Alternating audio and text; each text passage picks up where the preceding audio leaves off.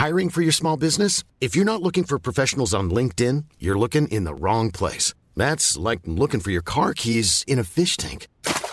LinkedIn helps you hire professionals you can't find anywhere else, even those who aren't actively searching for a new job but might be open to the perfect role. In a given month, over 70% of LinkedIn users don't even visit other leading job sites. So start looking in the right place. With LinkedIn, you can hire professionals like a professional. Post your free job on linkedin.com slash people today.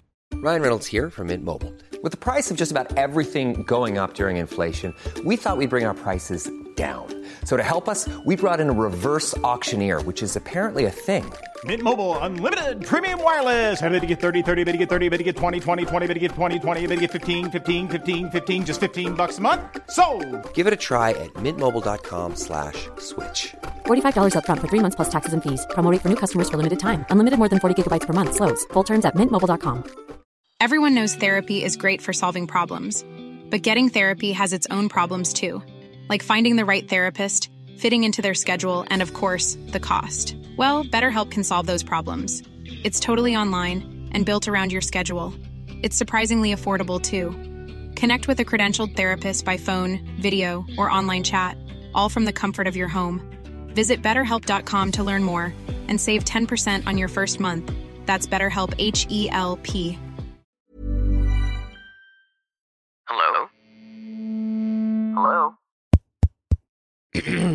Podcast Network Asia. meron pa rin parang class system within the realm of sex work. Hindi siya, like, wala kaming regulation. um, make the most out of your time on these dating apps. Like, be upfront with your intentions and always, you know, be kind, be empathetic.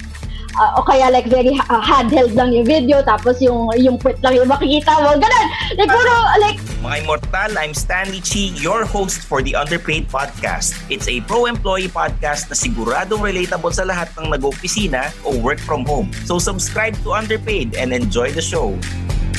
got it. Mga Immortal, welcome to the Underpaid Podcast. I'm your host, Stanley Chi. Ito ang podcast na pro-employee para sa mga Immortal. Mahirap magtrabaho kapag ka hindi mo kasundo ang boss mo at hindi mo kasundo yung mga kaopisina mo. Pero what if you followed your passion, pero medyo hindi to mainstream, kakaiba. So yan ang pag-uusapan natin ngayon. How to how to work as an adult content creator. Ano yung mga pinagdaanan ng ating guest na walang iba kundi si Salome Salve. Hello, Salome. Hello! Hello, Stanley! nice to see you again. Oo nga eh. Um, nung Saturday, gines ka namin sa feelings pero nabitin yung mga immortal na nakikinig sa amin dito sa Underpaid na gustong makilala ka at uh, gustong malaman kung ano ba yung mga naging day job mo dati at paano ka nagsimula sa pagiging isang adult content creator. Mhm. Right. Uh, so, ang tinapos ko actually sa college is uh, industrial design sa fine arts sa UP. So, that actually um, means product design, essentially, ang industrial design. So, yun kasi talaga yung forte ko eh. Like, meron talaga akong um, artistic na background, artistic inclination. So, I knew that uh, whatever happens, ang papasukin ko somehow is related to art. So, ako, although, like, right in the middle of college, I had to stop. Medyo na, naubusan ng ipon. So, kinailangan ko magtrabaho for a very short while sa BPO. Gusto ko rin kasi ma-experience yung you know, like magkaroon ng sariling sahod, maging independent for the first time. I decided to do that in the middle of college. I did not enjoy that at all. Nakapasok lang ako kasi ano, like, I, like I knew that, um, I knew that I would do well kasi like my English is pretty good.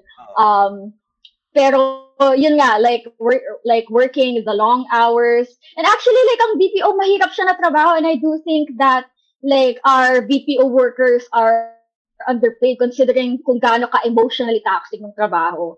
Tapos, ang dami mo pa kailangan matutunan, ang dami, ang dami mong kailangan kabisaduhin. Tapos yun nga, like, you get, like, um, you get berated verbally every day. So, yeah, like, I didn't enjoy... Also, from different countries. Yeah, yeah.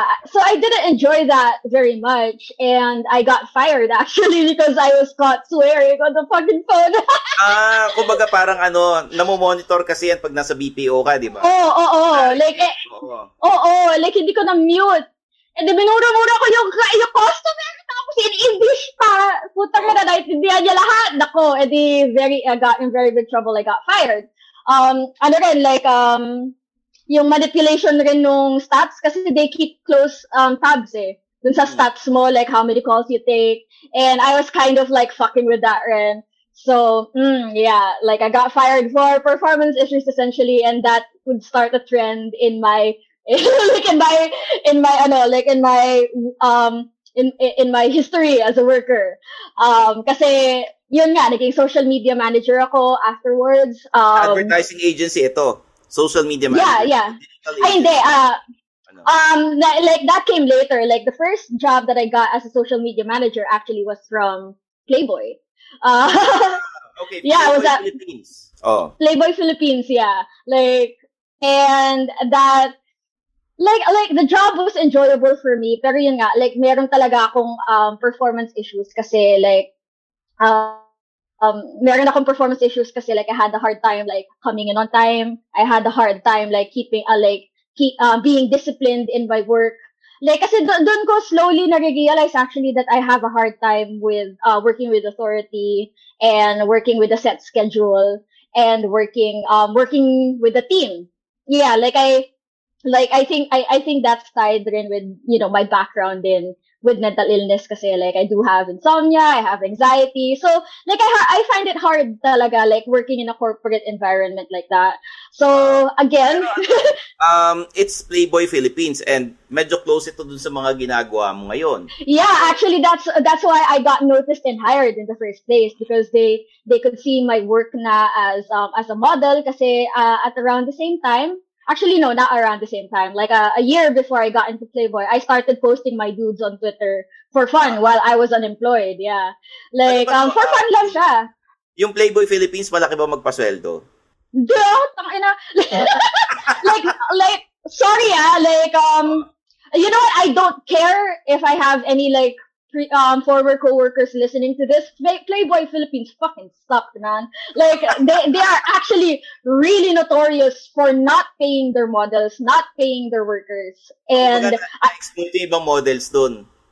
Oo, like, hindi kasi ako yung social media manager eh. So, parang, like, uh, like ako nag-handle sa kanila. Ako nag-handle ng social na, socials namin. Kasi, sila yung content namin eh, essentially.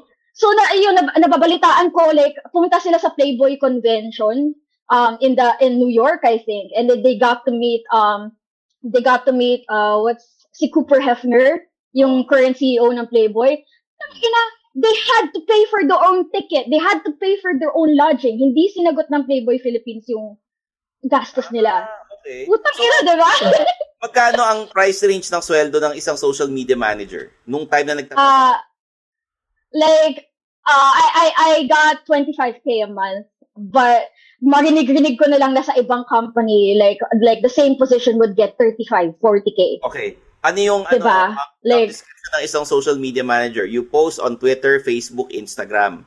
Yeah, and I write, Ano? yeah, and I write the copy, like I curate the content. Syempre, like it was very, it was very fun because I had to like look at all of these pictures and, and you had it had to go through my approval. Like, um, I think na kahit paano, like even though I had performance issues na because of like the the issues that I had, uh, I had stated previously. Um, naging enjoyable pa rin siya for me kasi um before that, diba, like I was working on my Twitter like pinaparami ko yung followers ko. So essentially like I was already doing that on my own, like on my own brand, 'di ba? Because I had, you know, I had a Twitter, I was posting every day, like I, I was posting my nudes every day for fun. I was, you know, like I was writing the copy. So I had practice with that. And then, you know, like nung nasabak na ako sa Playboy, like yeah, naging enjoyable yung part yung part na yun for me, like cuz it's like a creative ano pa rin eh. You know, it's a it's a creative uh, job. Like it's Oo. you had to deal with the communication between you know the the brand and the brand's fans, di ba? How So, many I- times per day ka dapat? At saka yung, yung mag reply ka sa comment sa isang araw, ilan beses dapat? Uh, hmm. Yan, may quota kayo. eh. Kunyari, uh, three posts a day, tapos kailangan magko-comment ka sa mga limang ano. I yeah, yeah, yeah. Like like co- um community management ang tawag doon eh. Like when you're interacting with the fans. Like syempre like all of the inquiries I had to address um like so every single one. So there would be like 10, 20 messages a day that I had to reply to and then like the posts like I, I I remember at the time we were trying really hard to like to up the engagement. Kasi the, the, like, this is how, this is a testament to how shitty Playboy was as an employer, ha? like, like, ang taas ng turnover rate ng employees, parang two months, one month lang, tigwa one month lang Hindi sila. tumatagal. So parang, hindi tumatagal kasi yun na, the pay was shit. And then you had to deal with, like, the personalities up top. The CEO was kind of a dick.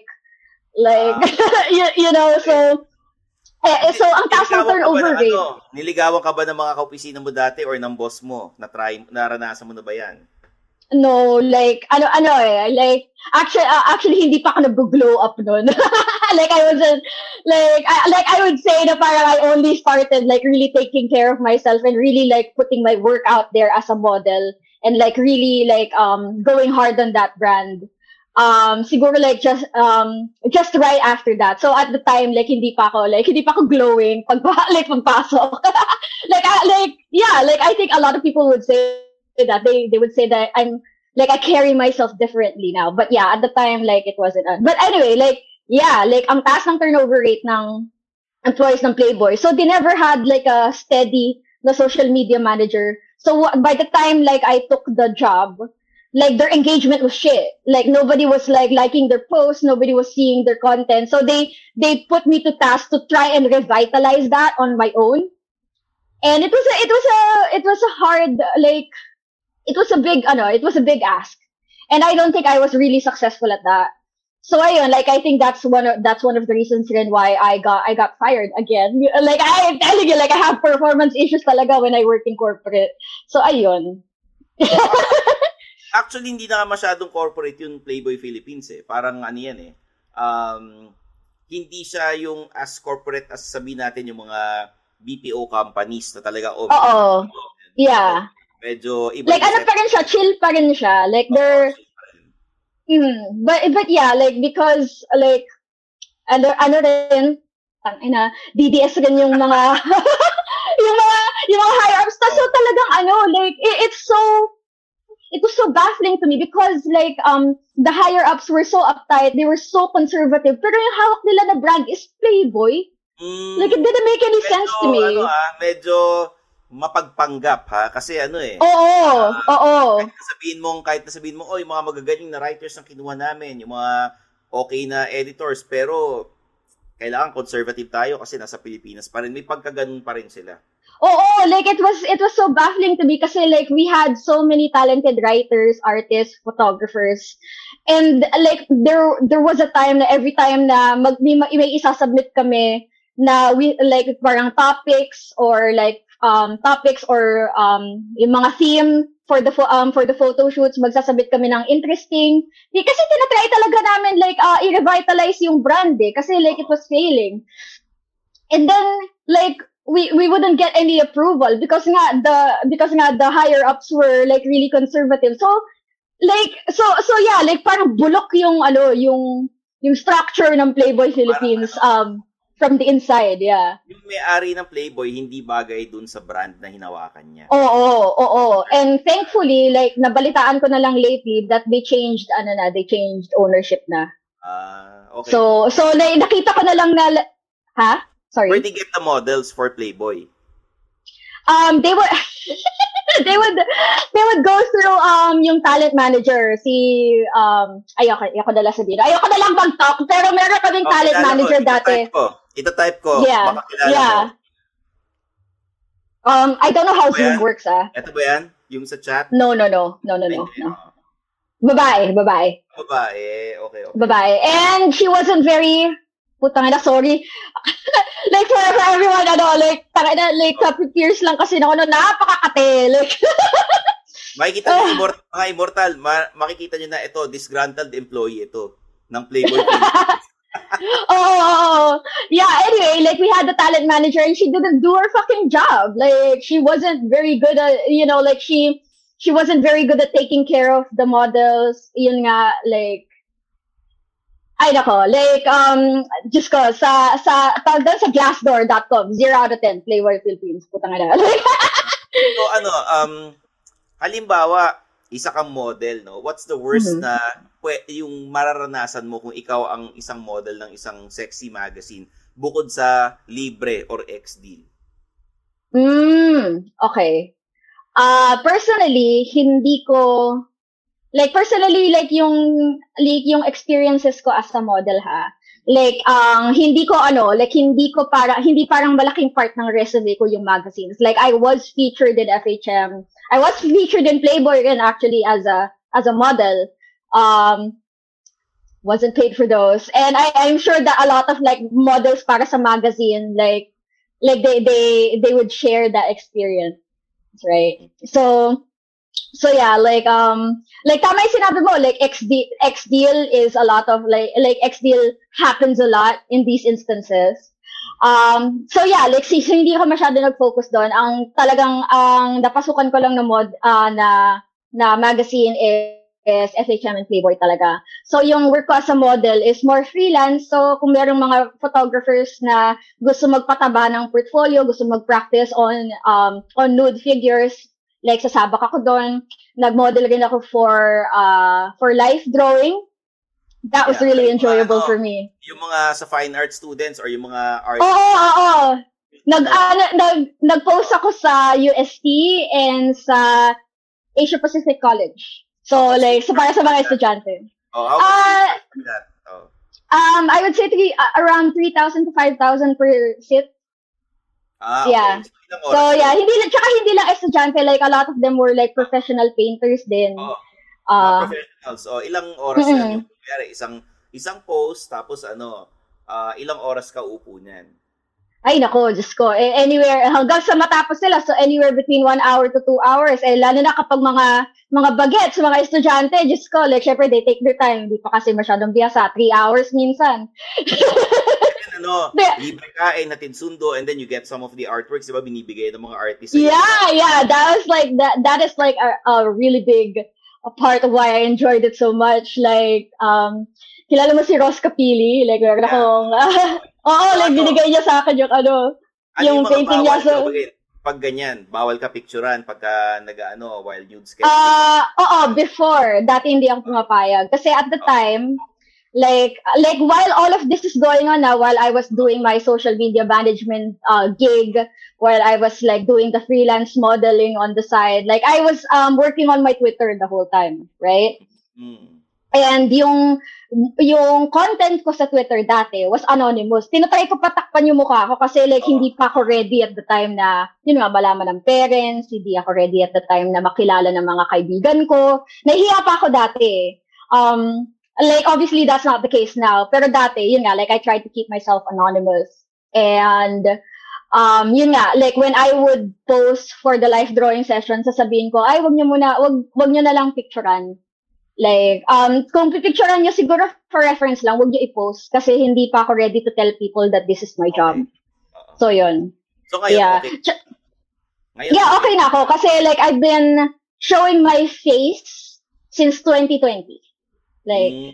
oh, so, I, and nag-start ako ng Twitter ko 2017. So, 2017 to 2020, like, I was tr- really trying to cover my face. Pero nagkaroon ng time na tinamad na rin ako, na parang like, people were finding out who I am anyway. Kasi makikita nila yung build, makikita nila yung buhok. Ay, short hair! Si ano yan ah? Ah, okay. So fast forward after the social media management, tapos yung sa BPO, naging adult content creator ka na. O meron Oo, oo. Ah, adult content creator. Ah, like, nag-try pa ako mag, ah, like, 2019 to 2020, like, I tried to work at a digital marketing agency talaga. Like, so I wasn't the in-house social media manager. I was working on different brands via the agency, right? What Hindi ko rin masyado na-? Ah, dati, ah, Tupperware, Philippines. Oo. And, um, Audi in Singapore. And, what else? Um, Audi ba? Hindi, hindi. Wait, wait, wait, wait, wait. Um, shit. Basta kotse. Basta luxury car. At saka luxury na relo. Seiko, um, Seiko something. Yung, kasi di ba parang may high-end na Seiko. Yun, like we worked on that rin. Like we were working on, ah? Grand Seiko. Grand Seiko. Yes, Grand Seiko, galing! yeah, like, uh, so we were working on a lot of brands from Singapore. And again, like, I, like I got demoted in the middle of my job kasi nga may performance issues talaga si bakla. Like So ano, Like- nalilate like- ka, hindi ka maka-deliver, tinatamad ka. Oh. Tsa, oo, tsaka like, um, tsaka meron talaga akong problem with insomnia. As in, sobrang lala niya. Like, Nakakatulog talaga. oh, hindi ako nakakatulog. So, ma- mangyayari, alas 7 na ako ng umaga makakatulog. Eh, yung call time namin is 8 a.m. So, so ano, so ngarag-ngarag ako. So, ang, ang pangit talaga ng performance. So, yun, yun talaga, like, actually, medyo kinakahiya ko yun eh, na parang hindi, like, yung lahat ng entries sa resume ko, talagang fired, fired, fired, fired, fired. Kasi, the performance issues, ano. So, like, mas, ano talaga sa akin, mas bagay talaga sa akin yung, yung ginagawa ko ngayon, which is independent content creation. Like, hawak ko oras ko, ako nagsischedule ng post ko kung kailan ko trip, like and kung depressed ako kaya kulang sa tulog dahil nga sa ah, dahil sa dahil nga sa insomnia ko and sa mental illness ko. Ayun like kaya ko mag-break two weeks. Like and that'll be fine because Everything that you do as an adult content creator, dyan lang sa kama, sa ano, bed, sa bedroom mo, ginagawa. oo oo oo like ano yung lumalabas ng bahay. in, hindi na kasi like lalo na dati like because kaka move ko lang dito sa flat na to eh. so wala pa ako na-shoot na content dito so lahat ng content na makikita mo ngayon sa Pornhub which is where you can find my work sa Pornhub sa Twitter um sa ManyVids and sa iba-ibang platforms that I will tell you about um uh, like makikita mo doon na parang ang ganda ng background kasi dati like I was in a really nice apartment which I actually chose kasi alam ko maganda mag-shoot doon. Like, ano, yun parang alam, alam ko part yun ng trabaho ko eh, na like, alam ko mag-shoot ako palagi. So, kinailangan ko mag-rent ng place na maganda talaga pang shoot. Maganda ilaw, maaliwalas. So, ayun. Mm, so, ito ah, yung pagiging adult content creator, it ano involves pictures, videos, um, yung live streaming, pero Yeah. wala yung magkikita kayo. Hindi mo ginagawa yung magkikita kayo. Yeah, yeah. Um, trinay ko yun dati. Like, um, ang tawag doon ay full service sex work, um, which is like makikipagkita ka to have sex with your client. Um, actually, like, yun mismo, like actually having sex with a client, hindi ko pa nagagawa. Kasi yung trinay ko dati, kasi hindi ko kaya eh. Hindi ko kaya makipag-sex with people that I don't know or people that I didn't choose myself. Oo, like, so, so, kaya every time na I encounter a sex worker who does full service sex work, yun nga, yung uh, like booking, talagang ad, uh, like admire na admire ako kasi ano eh, kasi ang hirap ng ginagawa nila talaga eh, like ang hirap um, sikmurain. And ako personally, hindi ko kaya yun. So sabi ko, oh sige, mag-ano na lang ako, mag-girlfriend experience na lang ako. Pwede kami mag-date, pwede kami mag-cuddle, pwede kami mag-kiss. Like parang I'll Ano? pretend to be Manonood kayo ng sine sabay, tapos kakain kayo, ganyan. Oo, like, ay, talagang, ano, girlfriend Parang experience, di jowa ba? Like, talaga, parang, jowa-jowa. Oo, oo, oo. Like, yun yung in-offer ko. Pero kasi, yung mga clients usually, kapag, um, kapag narinig nila na ganito yung services mo, na girlfriend experience, escorting, ganyan, nag-expect sila na maka, ka- ah, makakasex ka nila at the end of the ano. So, nahirapan ako finding clients na okay lang, na, na, ah, na okay lang na yung, yun, yun, yun yung boundaries ko.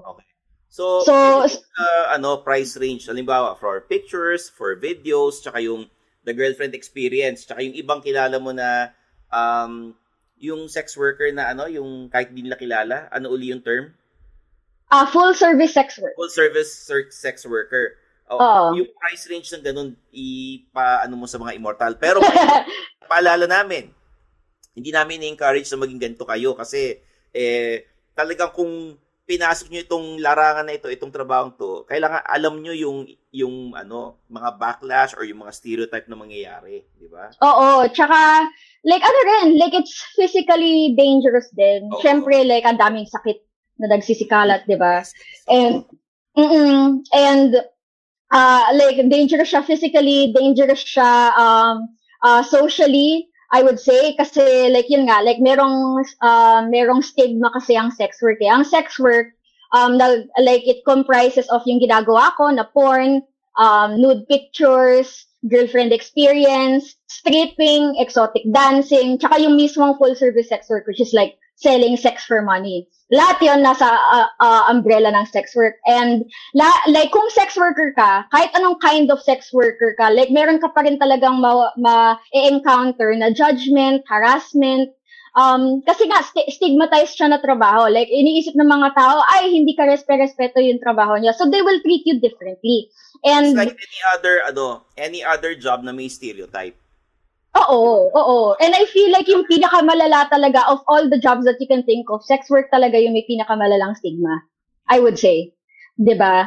Um kasi think about it. Um like can you think about any other like job na talagang kapag nalaman nila na yun yung trabaho mo talagang huhusgahan? Kasi sex work eh yung pinakamalala. Like um and yun nga like that's one of the dangers rin. So yun so yun nga like lahat ng sinasabi namin dito like whether you, it sounds enjoyable or glamorous for you, you have to consider that behind the scenes marami kaming dangers na hinaharap. Yun na, physically and yung stigma, uh, tapos, uh, usually, like, kami yung, like, parang, kami frequent um, targets kami ng doxing and, you know, verbal, verbal harassment online. Oh, uh, so, so we, we experience a lot of that. So, yun, caution lang. Um, so, when it comes to the pricing naman, depende yan sa, um, depende yan sa sex worker. Uh, meron kasi, meron kasi medyo bagsak presyo, kasi yun nga, like, um, na, medyo nahihirapan sila maghanap ng client. Gaano ka so, bagsak presyo yung bagsak presyo? Meron akong, meron ako naririnig-rinig na parang isang booking, one hour, 3,000. Two pops, mga ganun. Ha? Like, 3,000? Oo. Pero, so, so medyo, medyo, ano talaga, mababa talaga, di ba? Pero like, we, pero ang sex work kasi parang ano yan eh, parang, um, parang mga restaurant yan eh, di ba? May high-end yes, na yes. kailangan may reservation. Meron naman na dyan, dyan mo lang makikita, dyan, very accessible, pero pe, uh, pero pero mura, di ba? So, so so we have uh, to take those into consideration rin. Like meron pa ring um meron pa rin parang class system within the realm of sex work. Hindi siya like wala kaming regulation ng prices kasi yun nga like hindi naman hindi naman ano eh decriminal legalized or regulated na trabaho ang sex worker, ang sex work. Like like a lot of sex workers work independently. So sila yung nagdi-dictate ng presyo nila. So yun nga like merong ano like merong mga street workers who charge that low and meron rin mga escorts na like meron rin mga escorts na parang one night 100k, 'di ba? Mm, like okay. So So, very, very varied talaga. Nung ako nag-girlfriend experience, um, siguro one evening would be uh, 6K to 8K depending on the level of intimacy that um, that is required of me. So, so min minsan naabot ako sa, you know, cuddling, kissing. Minsan gusto nila ako makitang hubad. So, like, sometimes pinagbibigyan ko sila if the price, um, if the price is right, di ba? so, yun yung girlfriend experience rates ko. Like, if you are interested, let me know. Pero hindi ko na masya, hindi ko na masyado ginagawa yun eh. Kasi like, yung passion ko talaga is creating content. Kasi yun nga, yung background ko is art, is art eh. Yes. Oo, ikaw eh, so, na, nag-edit ng pictures and videos. Oo, so na-apply ko yung creativity ko dun sa production ng content na yon. So, yung videos ko, like if you want to buy one so that you can download it, um 1,000 to uh, like either 1,000 to 2,000. Usually like 1,000 na lang yung mga videos ko eh. Like parang like I'm feeling nice. yung, ano, But, ito yung pandemic rate, ganon. Uh, Oo. Pero uh, pero I know rin naman like usually ganun na yung presyo ng mga videos ng mga other content creators that I know. Usually like mga 500 to 1,000 per video. Um and uh, like um like uh, like I would encourage you to support your local adult content creator. like ano eh, uh, napag-usapan natin yung presyo tapos yung mga local. Uh, hindi kasi masyadong alam ng mga ibang immortal na may mga local na adult content creator. Oo, oo, oo. And like what's uh Whew, uh, like that that's um that's uh that's a dangerous ano to trend kasi like uh, I've gotten in trouble before kasi like this um this community where all of this content is circulating and all, where all of these content creators can be found like like a lot of them kasi do the work anonymously eh. like tinatakpan nila yung mukha so makikita mo like hanggang dito lang o kaya like uh, o kaya like very uh, handheld lang yung video tapos yung yung print lang yung makikita mo ganun like puro like makita yung mukha. Kung gusto nila makita yung mukha, anong gagawin nila? Sino yung mga ganun? Ako, ganun ako. And pero hindi hindi ha sobrang konti lang nung mga matatapang talaga na nagpapakita ng mukha kasi a lot of these people ginagawa lang la, a lot of these people ginagawa lang nito, nila to na racket eh. So meron silang uh, meron silang day job, meron silang civilian job, tapos meron silang racket na sex work. So hindi nila pinapaalam na, oh, sila yan. Hindi nila, hindi nila Oo, oo, oo, ka- kadalasan. Kasi yun nga eh, conservative rin yung yung yung um yung society natin, yung na ginagalawan natin. So syempre yung ha? Meron bang adult content creator na ano, na ginagawa niya yan, pero hindi alam ng boyfriend niya? Or hindi alam Ay, meron. Meron. Pero meron, pero yeah, meron. And kung ano yung like, kung ano yung problema nila with their boyfriend, sila na sila na bahala doon. Pero meron merong mga ganun. Ang kink nila, gusto nila pinapanood sila, eh, ayaw nung lalaki, kung conservative. So, ayaw nila yung. So, ginagawa niya, it's a way of release na papanoorin lang ako ng ibang tao, pero tatapak mo yung mukha ko. Oo, may ganun. May ganun, definitely.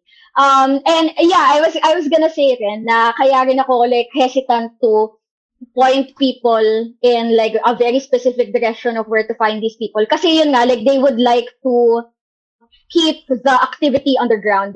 And and mahirap hanapin talaga para hindi sila like, alam mo yun para hindi ma-invite yung mga possible na kakilala nila tas para hindi sila makilala, di ba? Okay. So like I've gotten in trouble before eh. You can, you Ha? can type sa chat na lang para lang ano, hindi ko sasabihin. You can Well, well, I can say that it's on Twitter. Bahala na kayo kung paano nyo didiskartehan yung paghanap. Pero a lot of a lot of sex workers who start kasi start on Twitter kasi Ah, sa sa Twitter, Twitter. yun lang Oo, kasi yun lang yung social media platform kung saan mahanap um eh, kung kung saan pwede ang porn na i-post. Kasi bawal mag-post ng hubad, 'di ba, sa Facebook, tsaka sa Yes, Instagram, tsaka sa ano, tsaka sa TikTok, 'di ba? So, you, so these people, whether gusto nila, yun nga, yung sinasabi mo na gawin nila para sa sexual expression lang, para sa release lang, or kung talagang naghahanap sila ng racket, or tinatry nila magbenta ng, ko- um, tinatry nila ibenta yung content nila, like, pwede sila um, mag-start sa Twitter. Mm. So, Wala- bahala na lang kayo kung pa- paano nyo, ah, ano yun? Wala kang boss dito, ikaw lang. Or yung, Mm-mm, ano, mm-mm. except yung kunyari, bumili ng content sa'yo, pwede bang ganito gawin mo? Tapos, oh, ito yung presyo. And then, tsaka mo gagawin kung okay sa'yo. Oh, that, that, that, that's called um, making custom content. And ako personally, like medyo nahihirapan kasi ako to ano eh, to fulfill yung request for custom content kasi yun nga eh, like um very ano ako eh, like I really like working on my own schedule and usually kapag may custom content, syempre i-expect nila within few days, 'di ba? And minsan hindi ko na nagagawa on time kasi yun nga, very flaky ako na person eh. What so- if ano, what, ano yung pinagawa sa'yo na, yung parang naisip, uy, okay itong pinagawa niya, creative ah. Sige nga, yung parang natuwa ka dun sa ni-request ng, ano, ng client. Oo. Ah, ma- marami nagre-request sa akin, pero hindi ko hindi ko natap like hindi ko natapos eh, hindi ko like hindi ko na ano. Pero like I always thought that it was interesting na ang dami nagpapagawa sa akin ng alam mo yung term na JOI. Uh, j- it's called ano, jack of instructions. So like um you're gonna be talking on camera and then you're gonna be like okay like um so like parang squeeze your dick harder and then imagine this this this and this like Tutusan mo, ganyan. Oo, like parang gu- like pa- para ano, like parang may ma-imagine yung ano. Tsaka like a lot of people find that really stimulating eh. Like kapag sexy yung boses mo. Mm. And then you're telling them how to like like how to jack off and like how to please themselves, 'di ba? Pwede And marami ka ng ano, pwede ka mag-sample ng ganung boses. Ano ito? Na-train ka ba dito sa call center? Yung sa boses? hindi. Like actually I don't like I was I was getting to it kasi ang dami nagre-request sa akin ng Tagalog na jack of Ah. instructions. Kunyari, ano, And sa- Tagalog? Paano mo sasampulan yung mga immortal? Yun nga, hindi ko nga ginagawa. hindi Kunyari, ang, sasabihin mo lang, ang sasabihin mo lang, pumasok ka na maaga. Galing ako sa trabaho. Mga ganon, no? yeah, yeah, pumasok ka sa maaga. Galing naman sa trabaho. ah. Mga ganon. like, like, alam ko, like, enjoyable siya gawin, pero hindi ko kasi siya forte talaga. Like, like, like, actually, if you see my porn, hindi kami masyadong talky nung partner ko eh. Parang, uh, kami. Are you looking for stories that give you that heat? Something that can spice up your adventures? Stories that accompany you at night? Well, we got you covered here on the Sexy Minds podcast. My name is Tony Tony, And I'm Doc Rika. and we read sexy stories as well as invite guests to share their adventures in the bedroom. Check out our podcast, and we can't wait to see you.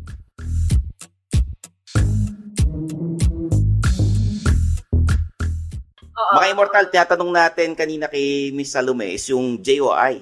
Na Mm. ano uli yung ano ibig sabihin ng JOI? Jack of Jack of all? instructions.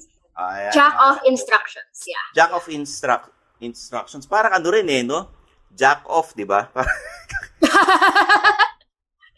yeah, Parang yeah. wholesome, di ba? Oo. Jack of instructions. Kasi nga, inuutusan mo siya. Na, Mm. oy, ah, ganito gawin mo sa pantalon mo, ganyan. O, Ah, yeah, ganun like eh. parang, parang, like, like, pa- o kaya parang squeeze it harder na. Ah, and then like go slowly, and then faster. Mga ganon, like ganun siya. Hmm. Like, so pero parang yun ano nga, siya, submissive yung ano kliyente mo pag ganito, ikaw yung dominant. Oo, oo, oo. But, tsaka, o kaya, ano, pwede rin na, ano, like, gusto lang nila nakakarinig ng sexy na boses. Mm. Ganon. Eh, ako personally, like, kapag ako, like, kapag ako having sex or in the heat of the moment, hindi ako ma-dirty talk, actually. So, ano lang ako, like, uh, like, alam ko sexy ako umungol. pero, Oh. pero, pero yun nga, hindi ako, hindi ko forte yung dirty talk. So, usually, kapag merong, kasi meron rin ako mga clients na gusto nila, panoorin nila ako nag-jajakol, ganun. O kaya sabay kami. Like, Okay. like sabay kami nagma-masturbate on camera. Tapos, really, very, very enjoyable sa kanila yung interaction na ganun. Um, may mga client ako na ganun. And then, usually, kapag sinabi nila, ay, gusto ko ma-dirty talk yung ano natin, yung, yung session na Hmm. natin. Minsan tinatanggihan ko yun kasi alam ko hindi ko yun forte. Pero meron, um, maraming sex workers online na yun yung ano nila, yun yung focus nila. Like, magaling sila mag-dirty talk, magaling sila mag-roleplay, magaling sila mag- yun nga, yung jack of instructions. So yeah, sari-sari kami ng mga ano, ng mga strengths and weaknesses, kumbaga. yung, yung partner mo online, syempre nakikita ka namin sa iba-ibang website. Paano mo pinipili yung partner mo doon? Wait lang ah, ah, natigil ka ng konti. Isa Oo. pa. Ah, yung Nag- partner mo sa mga video videos. natin. Oo. Yung There, partners go. mo sa video, paano mo pinipili yun? Ah, yeah, like, so far kasi, meron akong, siguro mga isa or dalawa lang na regular. Mm-mm. Kasi, for me, in order for you to be, like, to be the guy in my videos, like, kailangan, ano tayo eh, kailangan may chemistry na tayo eh. Kailangan we know each other very well and I know how you, like, like I know how to please you, you know how to please me, kabisado na natin yung katawan ng isa't isa. And, like, it's, it's kind of hard to find people, like, to to find people to strike a relationship like that with, 'di ba? Na parang na purely sexual and then okay lang sa kanila na ipakita yung katawan nila like on video. Like kasi ang dami kong although yung mga partners ko usually tinatakpan ko yung mukha eh kasi syempre like ayaw nila hindi hindi sila kasing open as me to being in this kind of work. Like la- lalo na yung pinaka-regular na partner ko ngayon, kunyari ano siya, um, model siya. Eh, like, alay, and hindi naman pwede malaman ng agency niya o kaya ng mga, ng, mga katrabaho niya na ganito yung racket niya, di ba? So, like, ma- makakasira sa reputasyon niya yun. So, tinatakpan ko yung mukha niya. And, nahira, actually, nahirapan ako to find, ano eh, to find partners. Actually, all throughout 2020, like, kasi nag ano na ako, eh, doon na ako nag full time na mag-adult content creation eh. And like uh like up until that point, puro solo lang yung content ko kasi nahirapan talaga ako to find a partner na kasi ang daming syempre hindi naman ako nahihirapan to find people to have sex with. Um like open naman ako na open naman ako to have casual sex partners. Pero minsan minsan i tatanungin ko sila na Uy, nagsisex na rin naman tayo. Gusto mo ba na mag-participate sa work ko? Kasi ito, parang I'm really interested in making boy-girl content, like, oh, okay lang ba sa'yo na sumama ka? And then, sasabihin nila, oy, sige, kasi like, parang nanonood ako ng porn, I think it's really sexy that ito yung trabaho mo and I'd like to try uh, what it feels like. And then sometimes, pagdating na ng shoot, saka lang nila may isip, ay, tang ina, libo-libo yung makakakita nito. Bigla silang may Back hiya. out. Ganun, may kilala sila. Oo, magbaback out. Ang dami ko nang gig ganon. Grabe, ano? mga, Diyos ko, apat, lima. How much ang ano, ang makukuha nila kung sakaling hindi sila nag-back out? Ah, ano, like yung rate ko, I try kasi tapatan yung rate sa States eh. Kasi yung usual na rate kasi kapag lalaki is 200 to 300 dollars. So that's 10,000 to 15,000 per shoot. So yun yung yun yung bayad ko per shoot dun sa mga regular kong kasama. Ilang, gaano katagal yun? 30 minutes, Sa- 45, gano'n. Uy, mata like ano ako, like matagal ako, ano, matagal ako makipag-sex kahit hindi for work. Oh. so, like, gusto ko, syempre, doon rin ako nahirapan actually. Gusto ko ng lalaki sana, ng partner sana, na parang na kayang tapatan yung libido ko. Kasi ako, like, yun nga, like, I like taking my time. I like, I like, I like several rounds, ganyan. Eh, kasi, kasi ganun ako eh. Like, I like, ano, ano ako eh, like, very um, sensual na person ako eh. So, I really like, you know, like, I really like trying um, a lot of things within like a sex session. So usually, kami nung partner ko, syempre, yun nga, like, ano na kami, sanay na kami sa isa't isa. And alam ko na, ganun rin yung trip niyang, ganun, ganun yung trip niya. Minsan, na umaabot kami, Diyos ko, apat na oras. Like, Paputol-putol lang. Like, stereotype na kain lang, ano? ganun. Totoo ba yung stereotype ng pagmalaki yung paa, ducks? I think so. Hindi Ah, kasi, like, yun. may- maybe, kasi, ano eh, yung ano ko ngayon, syempre, model nga, very Oo. tall. so, so yun, med- medyo malaki yung paa niya, and ducks ka naman siya, so Totoo maybe, yung ano, maybe. yung size ng paa mo, divided by 2 plus 2. Tama yun. Totoo yun. Hindi ko alam! Oh. May ganun daw eh. May ganung bilang daw eh. O, size ng paa, really, ano? divided by 2 plus 2. Yan. I've never heard of that, and now that you, now that you say, I'm gonna like think about like yung mga Oo. past partners ko. Pero I've been fortunately enough. I feel like that's the kind of guy that I attract rin. Parang ah, like parang sa mga nakasex ko, even not for work, ah, including like my casual sex partners in the past, parang ang dami sa kanila malaki nga ang tite. Hindi ko alam, feel ka I attract that type. Bakit sa ano, sa mga ibang ah, website, yung babae maganda, yung lalaki hindi pogi?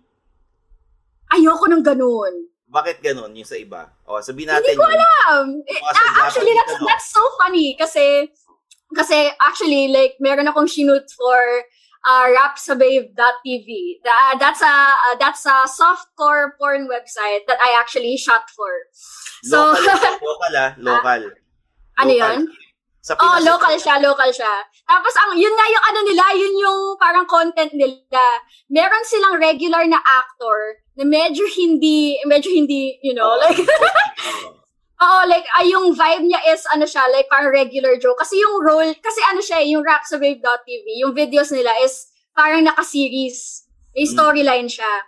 Tapos, yung story is, parang itong janitor na to, si lalaki, he's working in a tower. So, syempre, like, in mga na-encounter niya, yung maid ng mga tenant, o kaya yung boss niya sa HR, o kaya, like, like ba basta yung parang oh, the different women who are working in that in that condo tower nakaka-sex niya lahat and tapos Ah. lahat kami magaganda tapos siya sakto lang para siyang ano, Johnny Sins, pero local.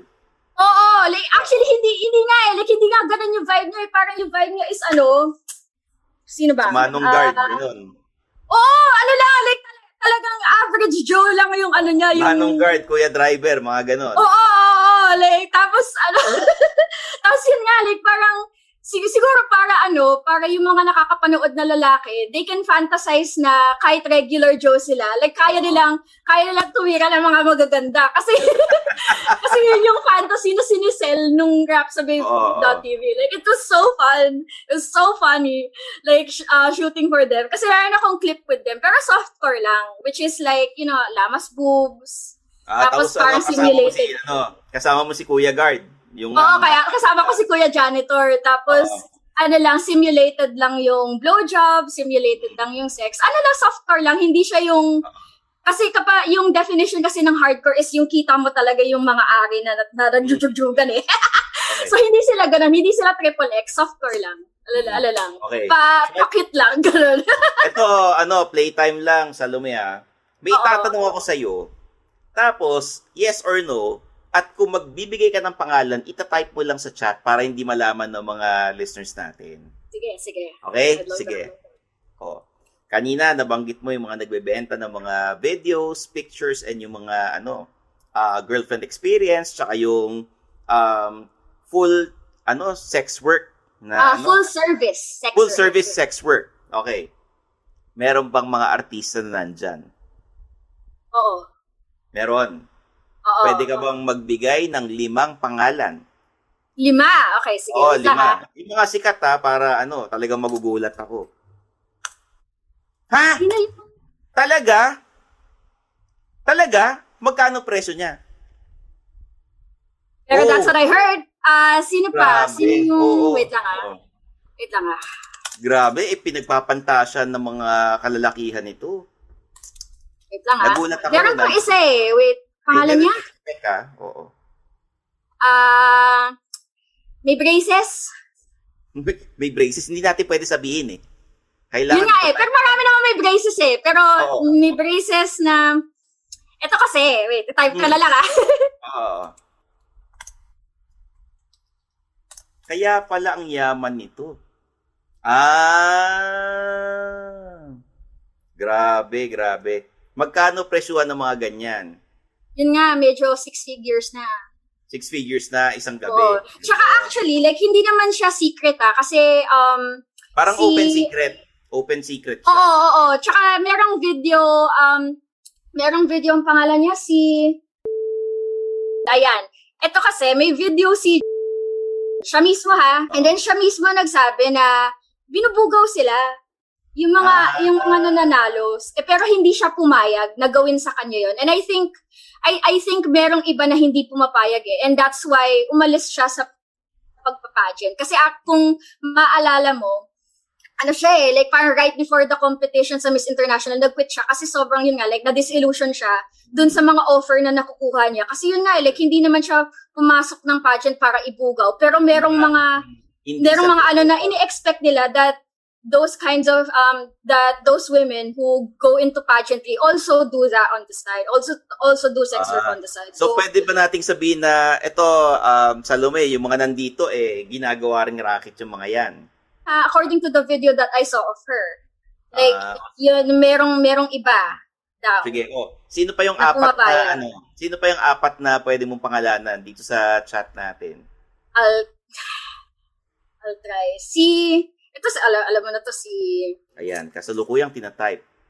Ah, eh di, medyo kailangan bata-bata naman yung ano, medyo wala na ako masyadong kilala eh. Kasi like, um, yun nga, when I was working at Playboy, yun, Hmm. si ano yung narinig ko. Ah, eto naririnig ko etong pangalan. Totoo ba 'yan? Ay, hindi ko kasi kilala. Sorry. May nakita akong ano, may nakita akong um, may nagsabi sa akin. Tapos nakita ko yung picture niya. Ah, talaga? Oo. Tapos At oh, tsaka ano rin daw, like, yung mga, like, meron rin akong, meron kasi ako nakasex na mall model, male model. Tapos, nasabi ko sa kanya, uy, like, actually, my pictures went, were in one issue of FHM. Tapos, tinanong niya ako if I was doing, yun nga, full service sex work, if, um, on the side. Sabi ko, hindi. Tapos, sabi niya, ah, kasi yung mga nagmo-model daw sa FHM, daw, allegedly, Oo. ay may racket rin na ganun on the side, Ah, currently. So, Kasi meron daw siya naging girlfriend na who had to quit um who, who had to quit working for FHM kasi yun nga eh sina, dun siya sinasapak eh hindi naman niya gusto hindi naman siya happy. Yun So, doon ako ano eh doon ako na frustrate kasi kasi um kasi mer- marami ako naririnig na instances na ganyan na parang yung model nandiyan lang para mag-model pero yung the people around them the photographers the managers they all assume na payag rin sila sa full service sex work. Eh hindi naman lahat ng model ay ganun. Eh na naiinis ako na merong ganong um na merong ganong prevalence sa modeling industry talaga na they will expect you to do extra extra even Ito, though you're not pangalan na that. to, Salome, yung mga pangalan na to, eh, after that, wala ka na ibang kilala na ano, Na, Wala na eh. Parang siya yung pinaka-prominent na talagang naisip ko on the top of my head. Oh, eh, next question. Sino Hmm. man naging parokyano mo na sikat? Kita-type mo lang. Ito, like, e- ito kasi I wouldn't say na parokyano sila kasi like I Pero had client, sex, ganun. I had sex with them even Oo. before I was Oo. working as a sex worker ha. So, pero meron, meron, wait lang. Ito, Oh, type lang ha. Hmm. type lang. Wait, asa na? Wait lang. Wait. Ha? Talaga? Paano nangyari yun? paano nangyari yun? Oo nga, paano nangyari yun? Ha? Ano? Oo. Talaga? Eh, para lahat sila trip, lahat sila trip ako eh. Ah, so trip mo rin sila. Oo naman. Si- lalo na, lalo na the first one kasi ngayon medyo hindi na siya ano, 'di ba? Pero when I met him, I was younger pa noon. Gwapo pa siya noon eh. Okay. Kaso ngayon medyo hindi na niya inaalagaan sarili niya kaya medyo mm, medyo katiri na siya. Okay, okay, okay. Ah, sino hindi pa to, wait? hindi to ano ah. Ito ah. Di ba? No, no, no, no. He's the ano. He's the second. Ah, okay, okay. So, Para sa ano, sabihin ko na lang, ah, meron akong magkakapatid na, na ano, oo. yun yung kinijika namin, sorry. Okay. Ah, sino So, pa? eto, oh, sino pa? Yung mga iba. Do you keep it, ano, yung parang, hindi, sinasabi ba nila na, oh, huwag mong sabihin na, ano ah, ah, wag mo sabihin na may nangyari ah, ganun. I-deny mo. Oo. Yeah. Kasi syempre, like yung nga, artista, merong, merong Ah. career na and image na inaalagaan. So, ayun, Ano they to, try um, to, naging jowa mo or parang ano lang? lang, Ah, hook up lang. Ha? Hook up lang? hook up lang. Yeah, like, Oh, na- naging fubo ko yung, yung pangalawa dyan sa listahan. Mm, okay. Tapos ano, parang um, pinag-usapan nyo lang, oh, eto lang tayo, ganyan. Tapos sabi, oh, secret. Oo. Like, tsaka, may, ano naman ako, hindi naman ako yung type of person na ipagkakalat ko. Parang may nagtanong, like, and I know na mapagkakatiwalaan, sige, I'll, I'll say it, pero hindi ko, hindi ko ina-announce, like, may Twitter ako, and, you know, hindi ko ina-announce sa Twitter na ganito yung nangyari. Ano you to, know, like, na-meet ka nila? They, they found you online o ano? sa, merong, yung pangatlo, nakita niya yung Twitter ko, tapos nagasaan Okay. niya. So, Tapos- so, nakita niya yung mga picture ko. I was like, uy, ano to ah? Sinabi ba na, ano, sinabi mo na, uy, si ganito, eh, na ano ko na, alam niya. Ano yun? Nalaman niya na pati yung mga, ano, kakilala niya. Yung mga- eh. Mm-mm. And like, apparently, yung first and second dyan sa listahan, nag, uh, nagko-compare sila ng notes. So, I think alam nila na, na ano nila kapareho. I don't know. I don't know if the third if the third one knows, but Okay. About sa babae? Meron bang nag, ano, nag, babae. oo, babae. Wala naman. Ay, wait lang. Wait. wait chichika rin ako. Yung sikat na, ano, Babae wala, pero I I remembered um something. Wait lang.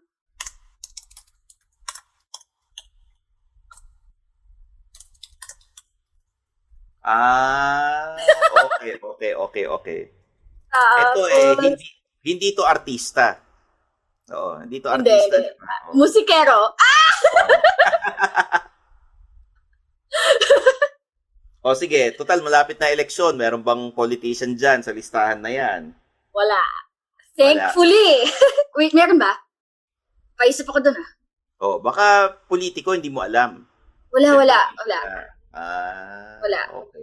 And I don't think, uh, I don't think meron akong bet na, kasi ako, picky ako eh. Hmm. Like, kasi meron mga girls, di ba, na parang, ay, basta mabait, like, Hmm. like, basta ma- mabait, attractive sa akin. Hindi ako ganun. Gusto ko, ano talaga, like, very visual ako na ano, and gusto ko, like, medyo ganito rin. Eh, what if ano, hindi pa naranasan yung ano, na in love ka or nagkagusto ka dun sa, ka, ano mo, ka, Ah. yung hook up mo or ka-fling mo. Yung Oo, nangyari na yun. na tinatablang ka na. So ano, sin- sinabi mo sa kanya. Oo, sinabi ko sa kanya, and hindi reciprocate niya, yun yung mahirap. Okay. Pero, pero ano kasi, like, ano ta, hindi to part ng work ko, nakahook up ko lang siya. And, pero nangyari na yun, na we were just just hooking up tapos yun nga I was feeling I was feeling um uh, really attracted and really like attached na to him. Sinabi ko sa kanya and then parang nag nag-agree siya na ganun rin yung nararamdaman niya pero he was just a tourist here. Uh, and and oh my god it it was so it was so traumatic kasi ta, ta, like yun nga like we were hooking up we were doing our thing we were having a lot of sex and the pandemic hit March 17 and then he had to go back because like he was just a tourist here. He can't stay here for until until the pandemic ends, 'di ba? Like he hindi siya taga rito. So he had to he had to go back quite forcefully kasi yun nga like the pandemic was starting to happen. And he had to go back and yun dun, dun na kami nag ano eh, parang it was hard to keep up the relationship na like online. And we knew that it was da wala kaming future together. Like talagang nagkataon lang na nag nag wala nag uh, nagkahulugan, nagbahalan. Nako. Pero once lang yun, hindi, uh, hindi ko ano yun, hindi madalas mangyari sa akin yun. I know to a lot of girls na, yun nga, when they start having sex, kasi sex is like, ano eh, such an emotionally charged activity to be doing with someone. And you know, like I, I wouldn't, I like I would understand that, you know, like a lot of people, like yun nga, when they start having sex with someone, mahuhulog sila. Pero hindi madalas mangyari sa akin. Oh, how would you know kung naghahanap ng hookup ang isang lalaki or babae? O sabihin natin babae. Para lang sa ano mga... ako? Ah, uh, kapag babae, hmm.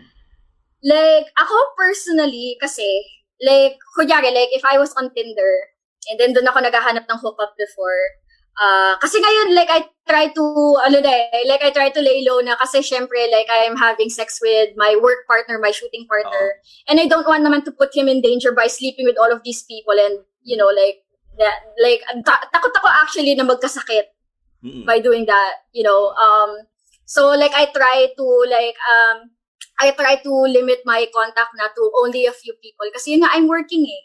And I have to keep myself healthy kasi like I don't want my partners to get sick. I don't want to get sick.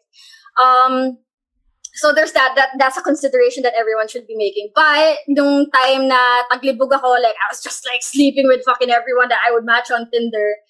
I would actually be more successful at you know hooking up with people and actually like you know sealing the deal. If I'm upfront with people when I say sinasabi ko mismo sa profile ko I'm only looking for casual sex. I'm looking for people to hook up with. Do you want to hook up with me? Like let's talk. Like ganun ako. Like um hindi ako hindi ako pakipot. And I think that more people should be doing that. Kasi I know that there are some girls who are like really shy of making their intentions known. So So, ang gagawin muna nila, i-date-date muna nila. And then on the third date, sa kanila, they would pop the question, I wanna have sex with you. Hindi ako ganun.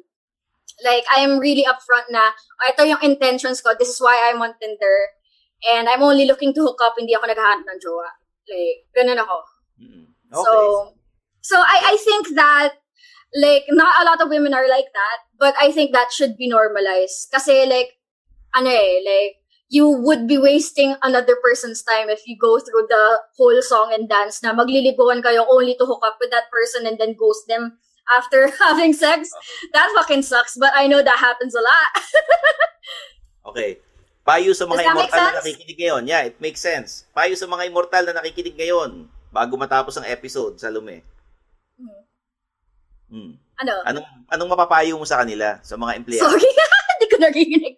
Um, ano mapapayo? Um, I think that based on the stuff that we talked about today, I like I like I really um appreciate the fact that you invited me to a work related podcast kasi like um kaming mga sex workers especially like especially ako like I really advocate for sex work to be thought of as a legitimate job and it is a legitimate job when you um when you take sex out of it. Kasi like, especially ako, like I do content creation, uh, nagsischedule ako ng posts, na, gumagawa ako ng copy para sa mga posts ko, nag ini-edit ko myself, and then I do all of the color grading and the shooting. It feels like work for me, you know, like, and, and I feel like if you encounter adult content creators, um, for, uh, for example, on Twitter, on TikTok, or wherever, like, treat them with respect, and try natin patayin yung stereotype na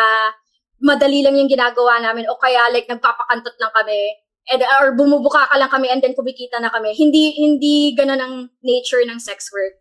Try natin buksan ang isipan natin and think beyond that stereotype. And then I think if you do that, you will see that what we are doing is really difficult and what we are doing yeah, it, like what we are doing is legitimate work and you should um and we should have the same rights and the same rights and allowances as regular workers. You know, yun kasi yung pinaglalaban namin talaga is the decriminalization of sex Okay. work. Meaning na sana hindi na siya illegal and then sana hindi na nahaharas ng mga pulis or hindi na na-oppress or nas ay, nasusuppress ng batas yung trabaho namin. Yun yung pinaglalaban ng mga uh, activists na I'm a part of, you know. Um, so yeah, we fight for the decriminalization of sex work and the destigmatization of sex work. So sana wag natin siyang isipin na madumi or kahiya-hiyang trabaho kasi that is the mindset that actually really endangers and dehumanizes sex workers. So ayun, sa I hope that is a takeaway from uh, from this podcast where I discussed the ins and outs of my job.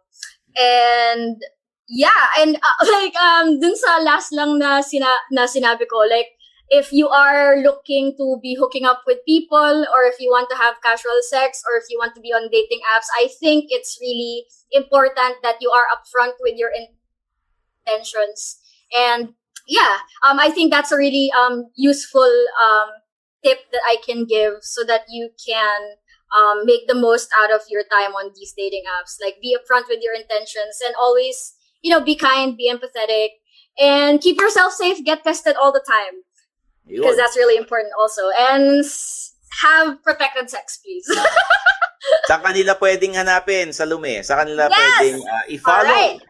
Yan. All right, all right. Um, if you are interested in seeing my content, makikita nyo, uh, makikita nyo siya sa Pornhub. I-search nyo lang yung aking pangalan, Salome Salvi. That's S-A-L-O-M-E S-A-L-V-I. So, search nyo sa Pornhub or punta kayo sa pocketstars.com slash Salome Salvi.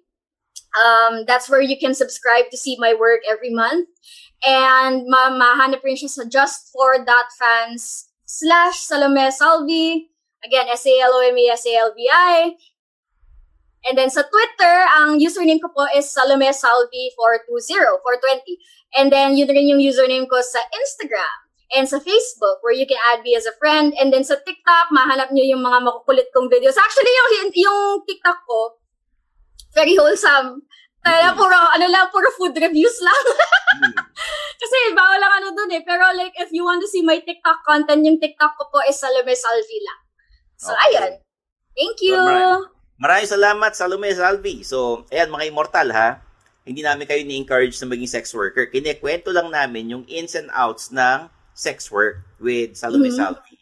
Okay? The Underpaid Podcast is produced by Podcast Network Asia and we have episodes every Mondays and Thursdays. Please follow us on our Facebook and um, Instagram at The Underpaid Podcast. If you're already a subscriber, give us a rating, mag-comment kayo, at uh, sa mga hindi pa nagsasubscribe, ano pang hinihintay nyo? Sabi nga nila, click the bell icon and subscribe. oh, tulungan nyo ako magkaroon ng ano ah, 100,000 subscribers sa aking YouTube channel, youtube.com slash stanleychi. Meron akong Facebook, Twitter, Instagram, TikTok, and Kumu. Kaya sana, i-follow nyo. Matanong ko lang ha, sir. Matanong ko lang ano content niyo Oh. sa YouTube. Oh, um, yung mga puro funny, funny ano eh. Uh, man on the street interviews, yung mga kung ano-anong ano, humor na ano, na content. May mga one-on-one interviews, may mga um, magbibigay ako ng mga tips tungkol sa pag-ibig in the future. Ah, nice, nice, Yan, nice. Oo. Subscribe Tapos- na kayo guys para maka 100k na siya. Nako. And suplado store sa Shopee para makakuha kayo ng mga suplado shirts na suot ko sa mga videos. So yan. Ah, Sana, nice. Salome, Cool. eh, magkaroon ka rin ng merchandise para makabili ako ng Salome Salvi t-shirt, di ba?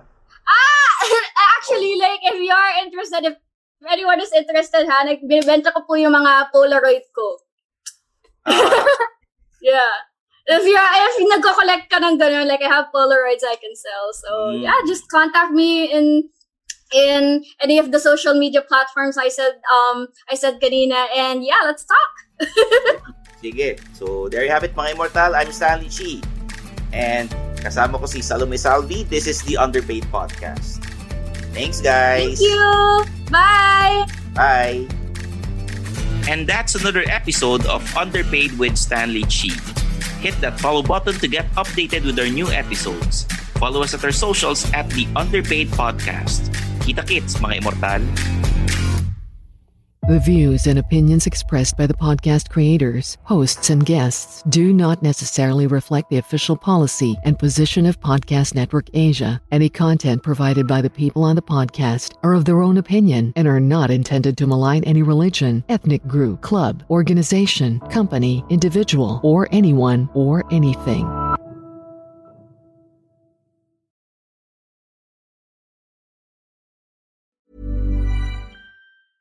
Hey, it's Paige DeSorbo from Giggly Squad. High quality fashion without the price tag. Say hello to Quince.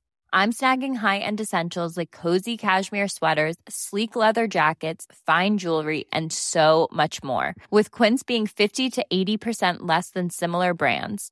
And they partner with factories that prioritize safe, ethical, and responsible manufacturing. I love that. Luxury quality within reach. Go to quince.com slash style to get free shipping and 365 day returns on your next order. Quince.com slash style. Hey, it's Paige DeSorbo from Giggly Squad. High quality fashion without the price tag. Say hello to Quince. I'm snagging high-end essentials like cozy cashmere sweaters, sleek leather jackets, fine jewelry, and so much more. With Quince being 50 to 80% less than similar brands. And they partner with factories that prioritize safe, ethical, and responsible manufacturing. I love that. Luxury quality within reach. Go to quince.com slash style to get free shipping and 365 day returns on your next order. Quince.com slash style.